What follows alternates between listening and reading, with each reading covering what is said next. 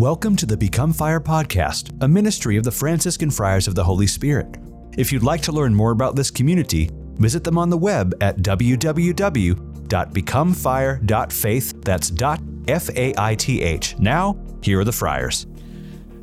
All right. Hello, everyone. It is Father Anthony Tinker here with Father Peter Teresa McConnell. Hello, everybody. Good to be with you. We have a special guest today, Brother John of the Cross, Reverend Brother John of the Cross, with Reverend us. Brother John of the just Cross. Just finally professed, just becoming a deacon. So excited to have him.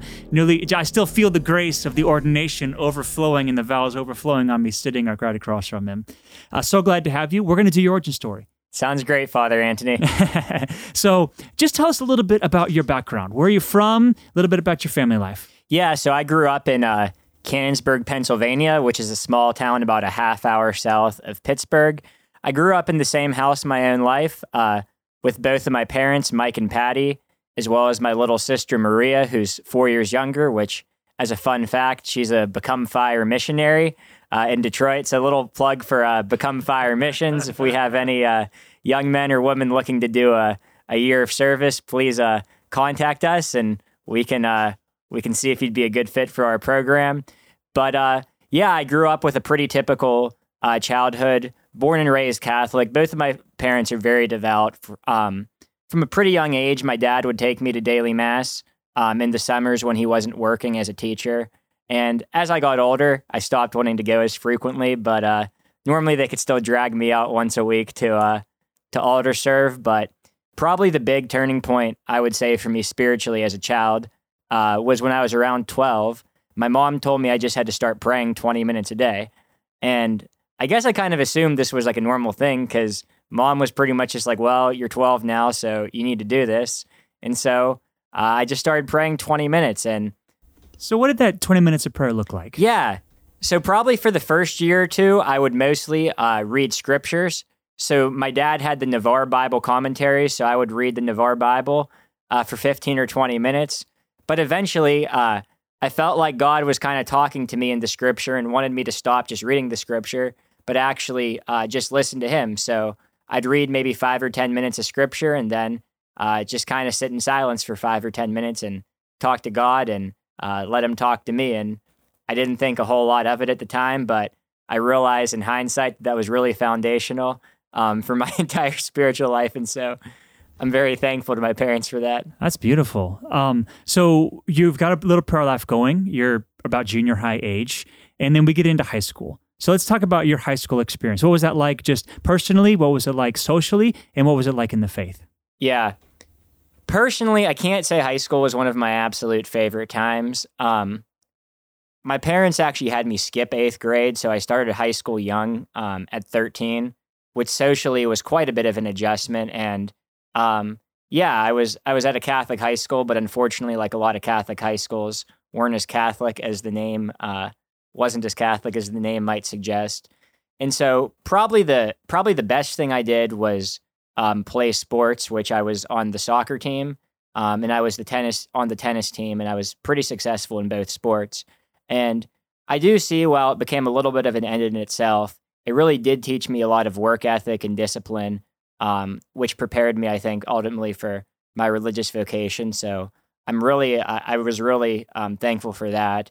Um, and I was a good student. And I did very well in school. One of my favorite activities was I was on the school's academic team and got to appear on the KDKA television show, Hometown Q, uh, three times actually. And so that was one of the one of my favorite memories of high school.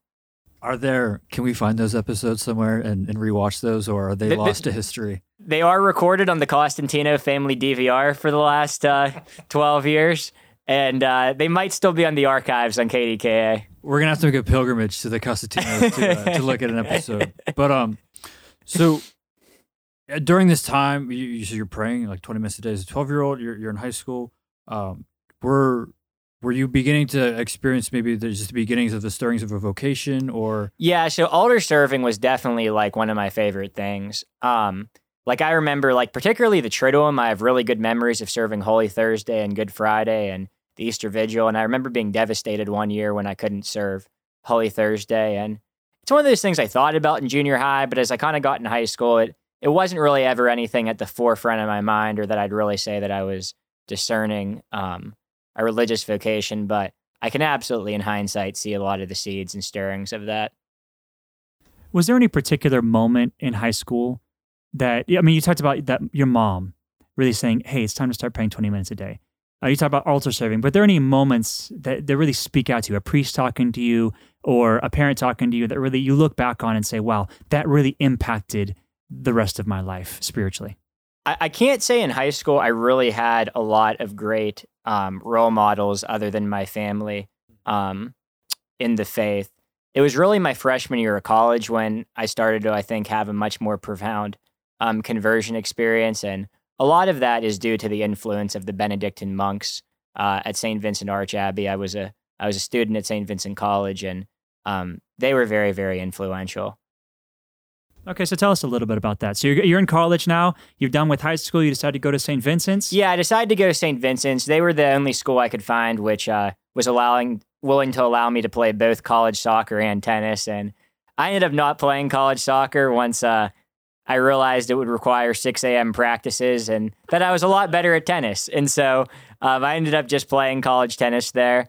Um, but I was a math major because I was really good at math. And my plan was pretty much to uh, go there and become a college math professor and have a lot of time to play some competitive, not professional or anything, but just competitive amateur um, tennis tournaments on the side. And uh, yeah, for about a semester, it was great. I had a I had a 4.0 GPA. I was the top player on the team as a freshman. Um, but coming into the second semester, I, I realized I was really unhappy. And when I was really unhappy, I realized it was because I stopped praying um, very much and I, I wasn't really actually asking God what He wanted me to do with my life. Um, and pretty much like within days of starting to ask God, I felt like um, He was calling me to be a priest. I remember being in a small group with some friends in college who invited me to join. Some of them um, I'm still great friends with um, today, a couple of them, which is a real blessing. But someone just brought up discerning the priesthood, and I just kind of realized there, I was like, yeah, that's what I want to do. Um, and so I kind of ran with it the next couple months and just kept praying about it. I would go to daily mass. I would go to vespers with the monks. I started seeing um, one of the monks there for uh, for spiritual direction. Um, and there was a there's a praise and worship night called a festival of praise at St. Vincent's where for my penance the priest told me to just not talk to Jesus in the Blessed Sacrament, but to let him talk to me. And after spending about 30 minutes in silence, um, I felt like the Lord was really calling me to be a priest. And if there was any doubts le- left, um, one of the monks and some college students prayed over me afterwards. And um, charismatics will talk about resting in the spirit, which is like when basically the Holy Spirit knocks you over and you're on the floor. And I was on the floor for about 25 minutes. And when I got up, I was I was pretty much entirely sure I was supposed to be a priest. And so as a real grace and a real blessing. So you said that the priest for your penance said not just to talk to Jesus in the Blessed Sacrament, but let Jesus talk to you. Yeah, just let Jesus talk to me. So uh, that's really beautiful. That's really amazing. Uh, I might have to save that penance for one day myself. but um, but so what would you say to people listening who who want to do that, but maybe don't know how or don't know if they can trust what they're hearing? Is this just me? Is just the Lord? So how how are you able to discern that? This wasn't your imagination, that this was actually God speaking to you in that silence. Yeah, I would say two things. And the first is you just have to hang in there when you're sitting there. Like, it's okay if you feel distracted. Like, God's just happy that you're with Him. Like, it really is okay to be distracted, and you have to allow yourself to realize it's going to happen. Two, a lot of it is if you think God's speaking to you profoundly in prayer, especially at first as you're starting out in your spiritual life, talk to a trusted priest, talk to a friend who's more mature in the spiritual life and kind of get a second opinion like, hey, do you think this was actually God? Um, and so that can be helpful. And once you kind of do that enough times, you can start um, trusting your own discernment in those little matters more. Although for big things, um, I always recommend still talking um, to a priest or another spiritual authority figure. So you're convicted now. You're called to the priesthood, and assume you have, you talked to your parents. I did. How did that go? Um, they were definitely a little bit surprised, because um, but because it came a little bit out of nowhere as far as they were concerned. But um, yeah, ultimately they were very supportive, and so I was really thankful for that.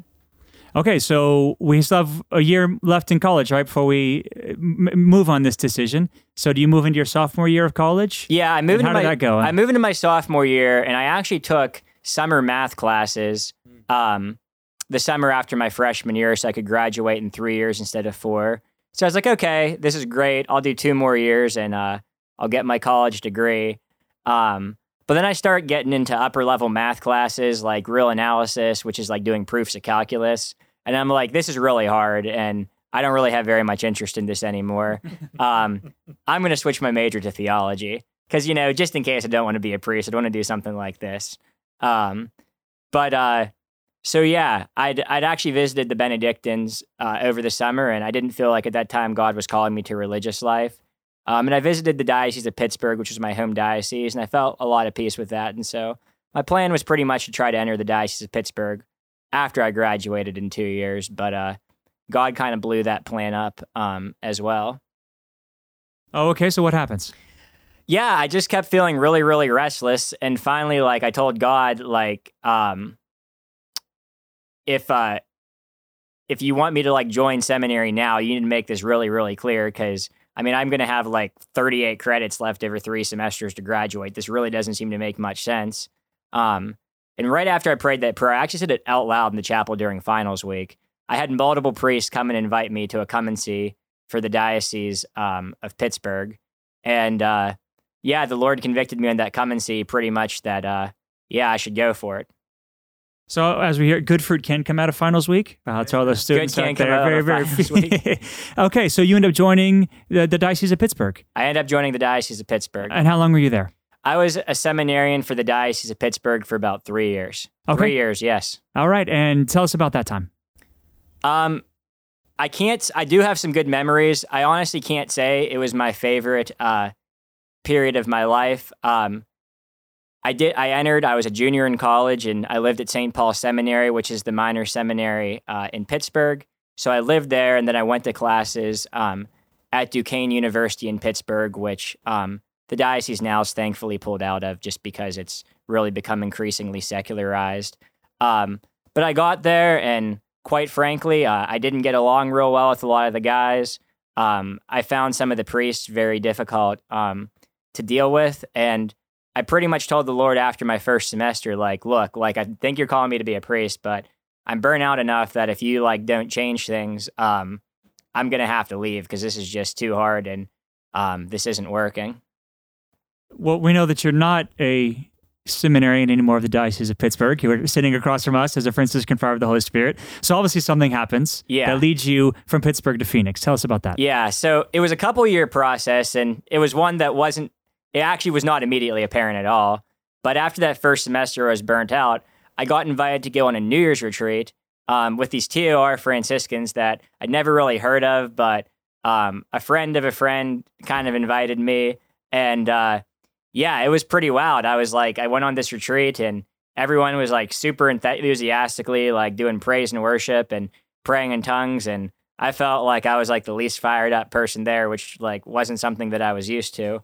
Um, but uh, yeah, I just got wrecked by the Holy Spirit on the retreat, and I really felt the Lord renew His love for me, and I felt like the Lord at that retreat gave me the grace to persevere and to go back um, to seminary. And so um, I kept in touch with some of the friars.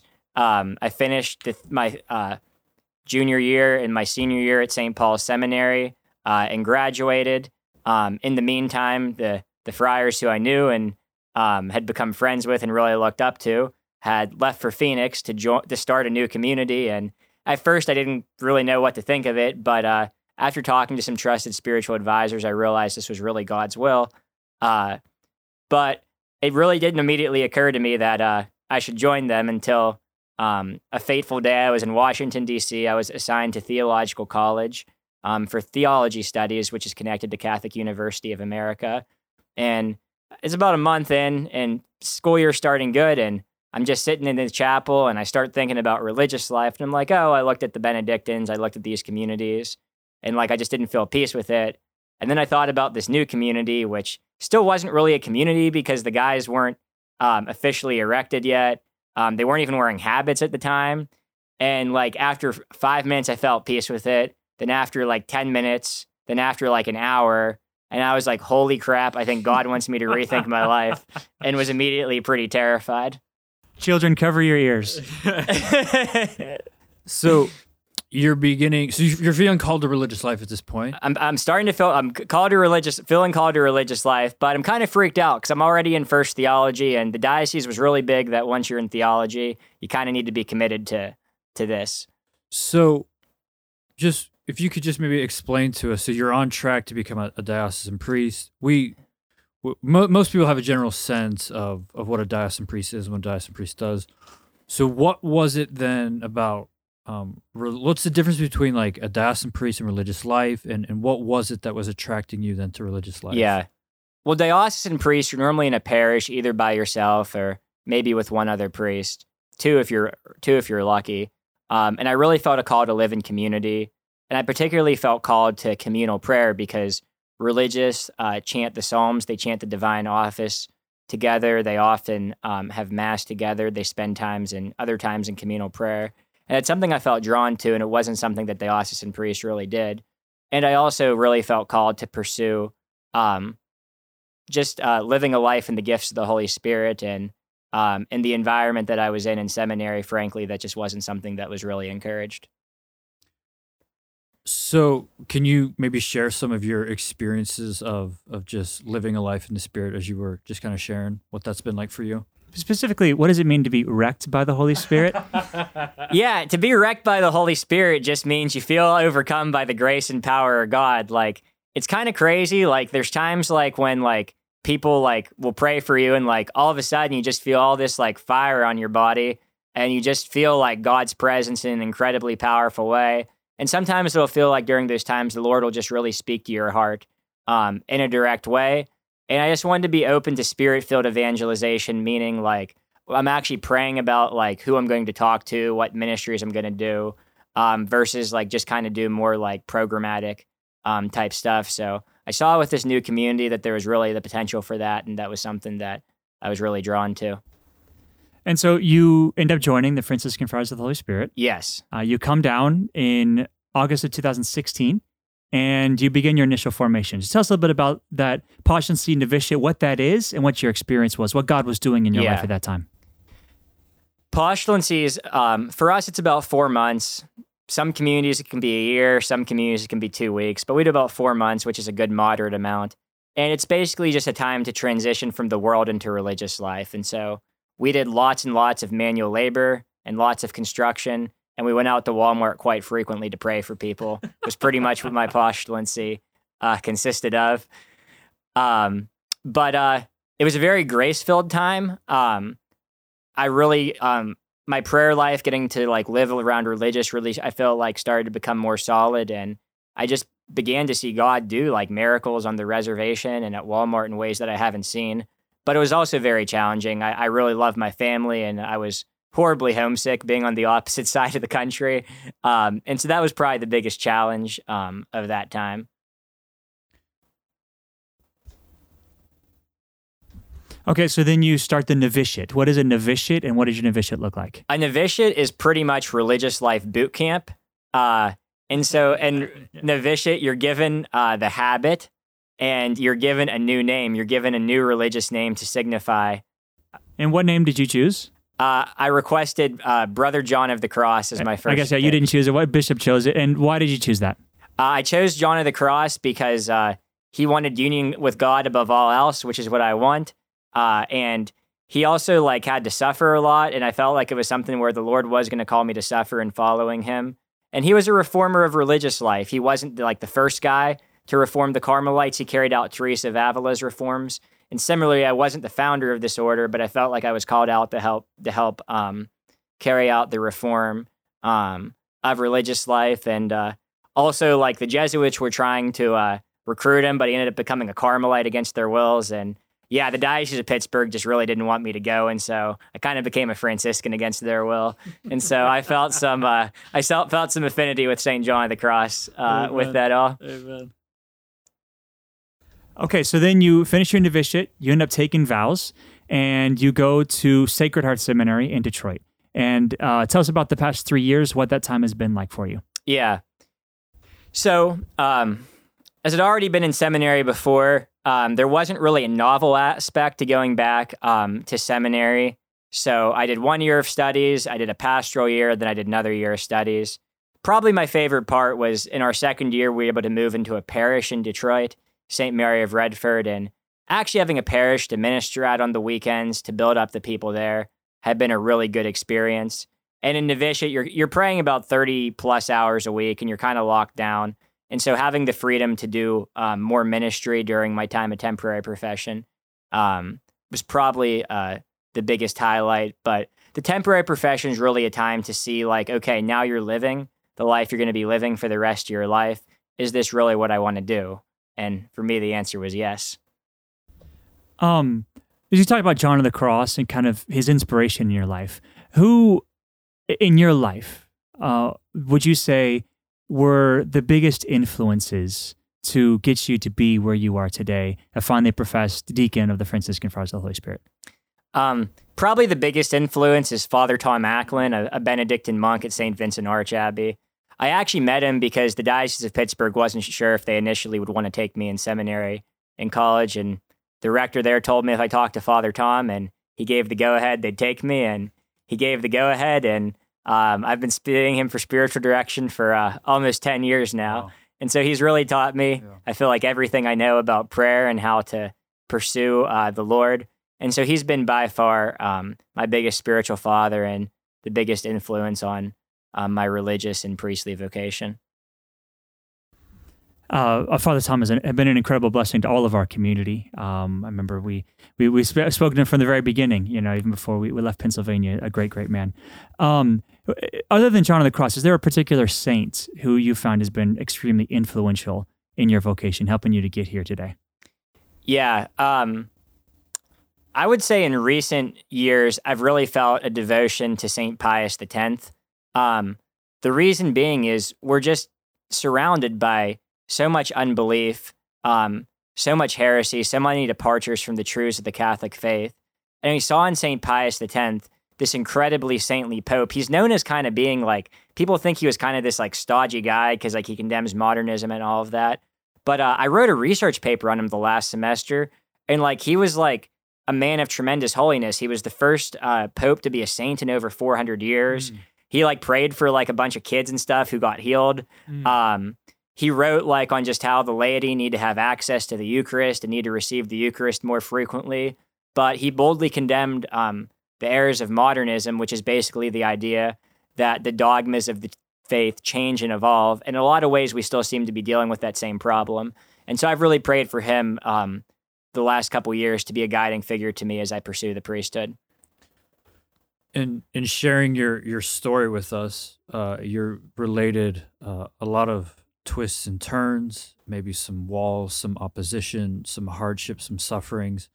Um, and so, what advice would you give to really anyone trying to discern maybe their their vocation first and foremost? I mean, because your vocation it didn't change, but it was not what you originally set out to. It kind of evolved. Um, so, advice to someone discerning their vocation, and then just anyone just trying to discern um, where God is trying to lead them in their life? Because it seems like you've kind of gone through some stages. Yeah. With discerning your vocation, you have to pray, you have to be in relationship with God. And so, if you're what Father Tom told me is if I was serious about um, like pursuing my vacation, I'd spend an hour a day in silence, which it sounds like a lot, but if you're a young unmarried person, it's challenging, yet it's doable. And so that's the first thing I'd recommend. The second would be just being open, like whenever the Holy Spirit moves in power, um, eh, to respond to that. Like I mentioned, like the shift between um, diocesan um, priesthood and religious life. But even um, two and a half summers ago, like I said, I joined the order because it was charismatic, and um, we still do a lot of charismatic stuff, which I really feel drawn to. But um, if you want to talk about getting wrecked by the Holy Spirit, I got wrecked by the Holy Spirit at a, a traditional Latin Mass um, about two and a half years ago, which really forever changed how I saw the liturgy, how I saw the tradition of the church. And since then, the Latin Mass has really become a passion for me, has really become a, uh, a source of strength in my spiritual life. And so it's just to be open for God to do crazy stuff that you might not expect, because a lot of the things that I'm doing now are totally not on my radar when I started out. And a lot of this really applies to for people, obviously, who aren't pursuing religious life. Like an hour of prayer might not be doable given your state in life, but try 10 or 15 minutes. I, I really think um, that'd be doable for um, most people. And uh, yeah, we can all be open whenever God decides to just move in crazy ways. All right. Well, we're about out of time. Um, and so we move to our fun question. Oh, good. Um, so, um, no, this will be an easy one. I think this is, it might be hard, but it's also easy at the same time because you're a tennis player and we haven't really talked much tennis. But who is your favorite tennis player and why? Um, my favorite tennis player uh, is Novak Djokovic. And the reason why I really liked him is he, like with Federer and Nadal, they called him the big three because they were always kind of competing. And no one really liked Djokovic that much because he doesn't have a great personality. He's just really competitive. and he doesn't have the prettiest strokes, but like head to head, he has winning records versus both of those guys because he just gets the job done. And I just want to get the job done for Jesus, even if it's not in the prettiest way possible. I just want to win souls for the kingdom of God and do what it takes to accomplish that. So it's interesting how like sports figures just you know with personality. I'm I'm an Andre Agassi fan because uh, I mean I'm a little older, uh, so he was more he and Pete Sampras, you know, going at it. Um, but he's just he is a, a fireball in the court. Uh, he is just always like it's it's he's I feel as if he's kind of a smooth operator. Um, it's just uh, a lot a lot of passion out there on the court, and so uh, and a lot of personality. Um, so I don't know, just a big, this big Agassi fan because uh, just for what it meant, kind of, he's always got wearing like bright clothing and everything yeah. else, which I don't do, but I just always, it, just, it was always, always find it very fun. He was always just a fun. He guy. was. I, about, I, remember watching him when I was little. How about well. yourself, Father Peter Teresa? I know nothing about tennis, so I'm going to recuse myself from this question. I don't know. I mean, I know both those names, but I wouldn't know enough. I wouldn't know enough to, to pick a favorite. So, but I do appreciate that brother just called himself the the Djokovic of the community. So, we're going to give you. Uh, what do you think, Federer, uh, the greatest of all time? Call you the great, the goat. I'll take it. Maybe Pete Sampras, the greatest American. I don't know. Am I, am I saying controversial things right now? I, I think Federer, with the majors he's won, is pretty clearly the greatest of all time at this point. It, it, who's Father Peter Teresa? If he's a tennis player, who is he? If Father Peter Teresa uh, was a tennis player, um, I think he's I think he's a Pete Sampras type. He's a little more artistic. Um, not so much just sheer power, but really just knows where to place the ball and uh, knows how to play beautiful tennis. So, how about myself? Who am I? Who are you? I would say you're more like Nadal, Father Anthony. You uh, you bash the ball from the baseline. You can hit really high shots that no one else is used to handling, and can just overpower people with your intensity. Like I'm, I'm a new, I have a new favorite tennis player right now. Nadal. I love it. Thank you, John Cross. Would you say a final prayer for us? Yeah. Lord, we thank you and praise you for your goodness. We thank you and praise you for your love. Just pray, Lord, for all those listening to the podcast that they may uh, just be touched by the power, the fire of your Holy Spirit. Uh, we just pray, Lord, for anyone who's struggling with discernment, struggling, Lord, with your will, that they may just come to know your voice. And we just pray, Lord, for a, a deeper commitment to all of our listeners uh, to prayer. And we ask this all in Jesus' name. Amen. God bless you. Thank you so much, Brother John Cross. Thank you for listening to this episode of the Become Fire podcast. The Franciscan Friars of the Holy Spirit can be found online at www.becomefire.faith. That's F A I T H. The Franciscan Friars of the Holy Spirit are also a 501c3 charitable organization. If you feel called in any way to give financially to their mission, please go to www.becomefire.faith/give. That's becomefire.faith/give. May the Lord give you his peace. We'll see you next time.